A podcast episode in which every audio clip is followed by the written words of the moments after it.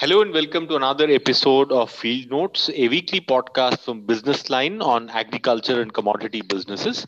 My name is TR Vivek and I am joined today as ever by MR Subramani, Business Line's editor for agribusiness and commodities. This week we are talking wheat. This is India's peak wheat harvest season and by all estimates we are on course for yet another bumper year with a harvest in the vicinity of almost 110 million tons. Uh, this is on the back of extremely favorable weather conditions and an increase in uh, plantation area by almost about a million hectares.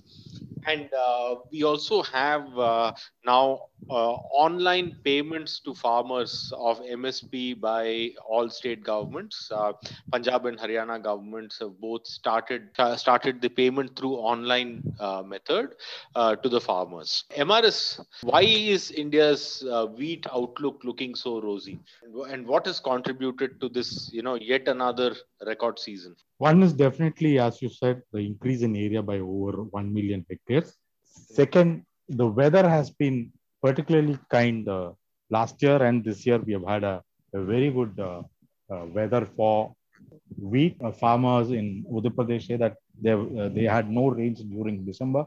That really helped them.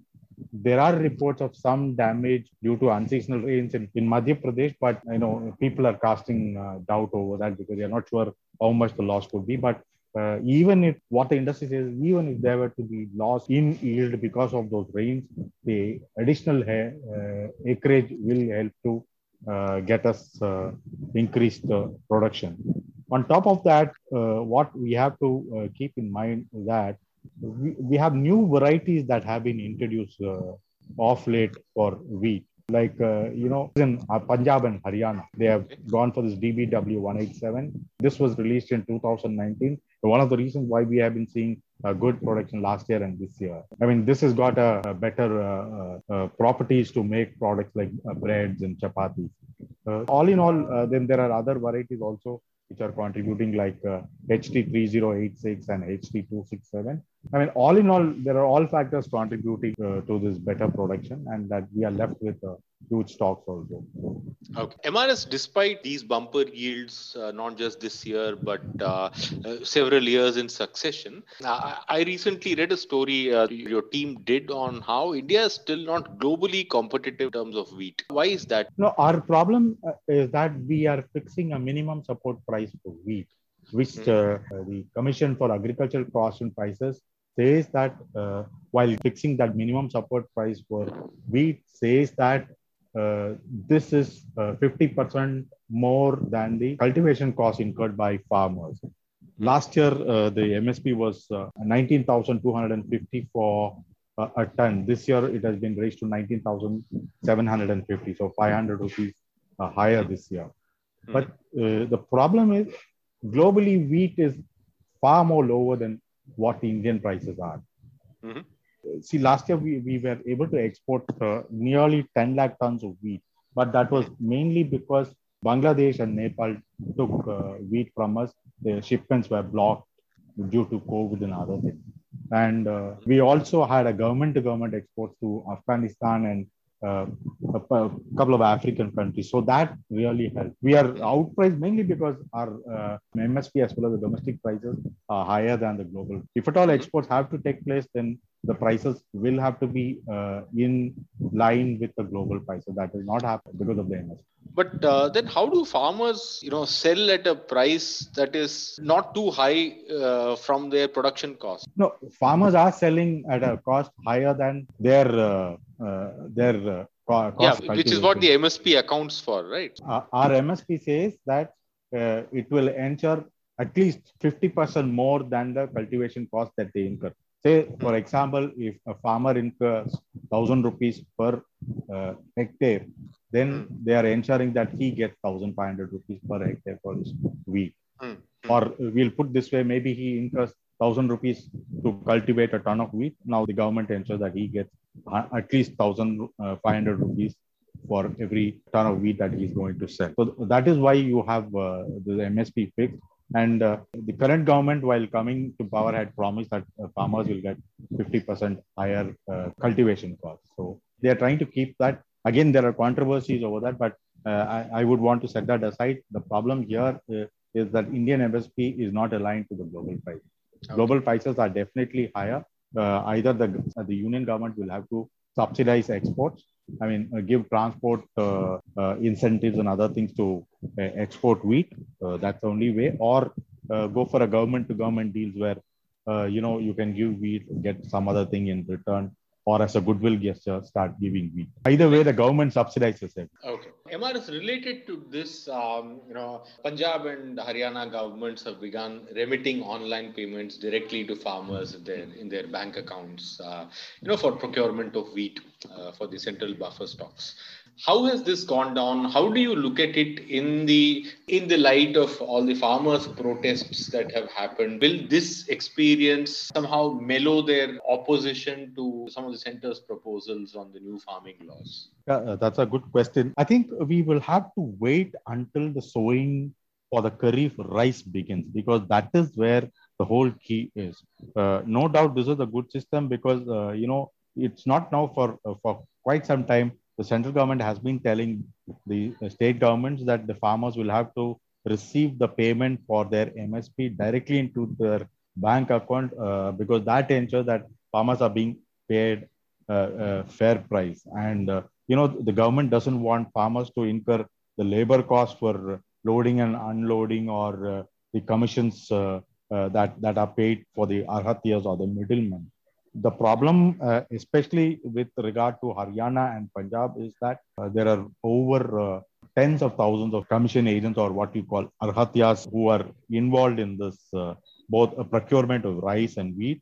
Uh, the Punjab uh, food minister Bharat Bhushan Ashu is on record telling us that the arhatiyas are part and parcel of their procurement system, and according to him, there are about 25,000 arhatiyas who are involved in procurement of wheat for uh, from from Punjab farmers for the buffer stocks. Yeah, just to uh, give listeners a sense of the scale of procurement so far in Punjab, uh, and I'm quoting uh, uh, Bharat Bhushan Ashu from, from your story.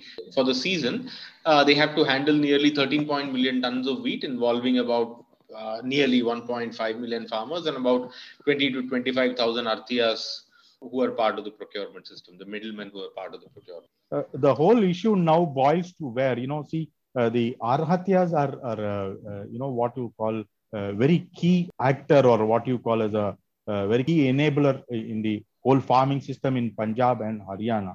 Uh, a farmer would require money for a lot of things. If he wants to go sow seeds, the Arhatyas is the first man that he reaches out to get his uh, advance to pay the uh, I mean, to buy seeds, he'll have to go and reach the arhatyas who helps him. This is uh, a, very uh, age-old practice that has been there for decades. So uh, that is why the arhatyas have become an, an inbuilt system of uh, food grain production in Punjab and Haryana. Now, uh, just not seeds or fertilizers or uh, any other thing for the crop, but even for a personal problem that uh, farmer could face. Say suppose a farmer's uh, one of the family members uh, of a farmer uh, gets sick, and that person has to be hospitalized. And say suppose the hospital asks for an advance of twenty thousand or twenty thousand, the farmer immediately seeks out the arhatyas, and he's the one who gives them the money because they have uh, you know a long relationship. They have built trust over a long period of time. So the arhatyas will give the money to the farmer, and then he sure that when the farmer uh, harvests his wheat or rice, uh, he will be assured of the payment. Now, this direct uh, uh online payment is where uh, they think that the whole thing could go haywire and this could disturb the relation between the farmer and arhatyas. Uh, there are even fears that arhatyas may not recover the money that they have given to farmers. we'll have to wait and see because governments like Punjab government is hopeful that this issue would not uh, go out of. Okay. Why do you say that the uh, the rice season will be crucial? Yeah, that's a good question. See, like uh, now the wheat harvest is over. So now the money, uh, whatever is there, the farmer uh, will sell his wheat either uh, to FCI or to a private trader. He will take the money. If it is going to be a private trader, maybe the Arhatya might be uh, might be involved. But if it is going to be to the FCI, then he will get into his account. So now it will depend whether the farmer is going to pay back to the arhatiyas or not. See, whatever he has taken as loan uh, before uh, harvesting the wheat crop, he will have to pay back to the RTR. So if he is not going to pay, then go, that is going to be the problem. The next, uh, it is from June onwards that they, they will start sowing for paddy. Mm-hmm. So see, the the Punjab farmers alternates. Uh, he, he grows paddy and he grows wheat. Sometimes if there's a gap, then they'll grow pulses that, that will help uh, the soil fertility and other things. So since the wheat gets over, now there will be uh, a pulse crop or something that is not uh, that is immaterial. It is for the uh, paddy crop that the uh, farmer might reach out to arhatiyas for a loan or something. And if the Hatyas are not going to give them any money or uh, they are going to, uh, you know, turn away from the farmers and say, no, we are not going to, then we could have problems. That is where I'm saying that that will be the. Mm-hmm. Mm-hmm. MRS, your story on, on this suggested you have quoted uh, a large agriculture produce aggregator from Punjab, you know, and I hmm. quote here, he said that the farmers know that they would benefit from the direct payment transfer, but the state government had created an anti-center atmosphere to criticize any yeah.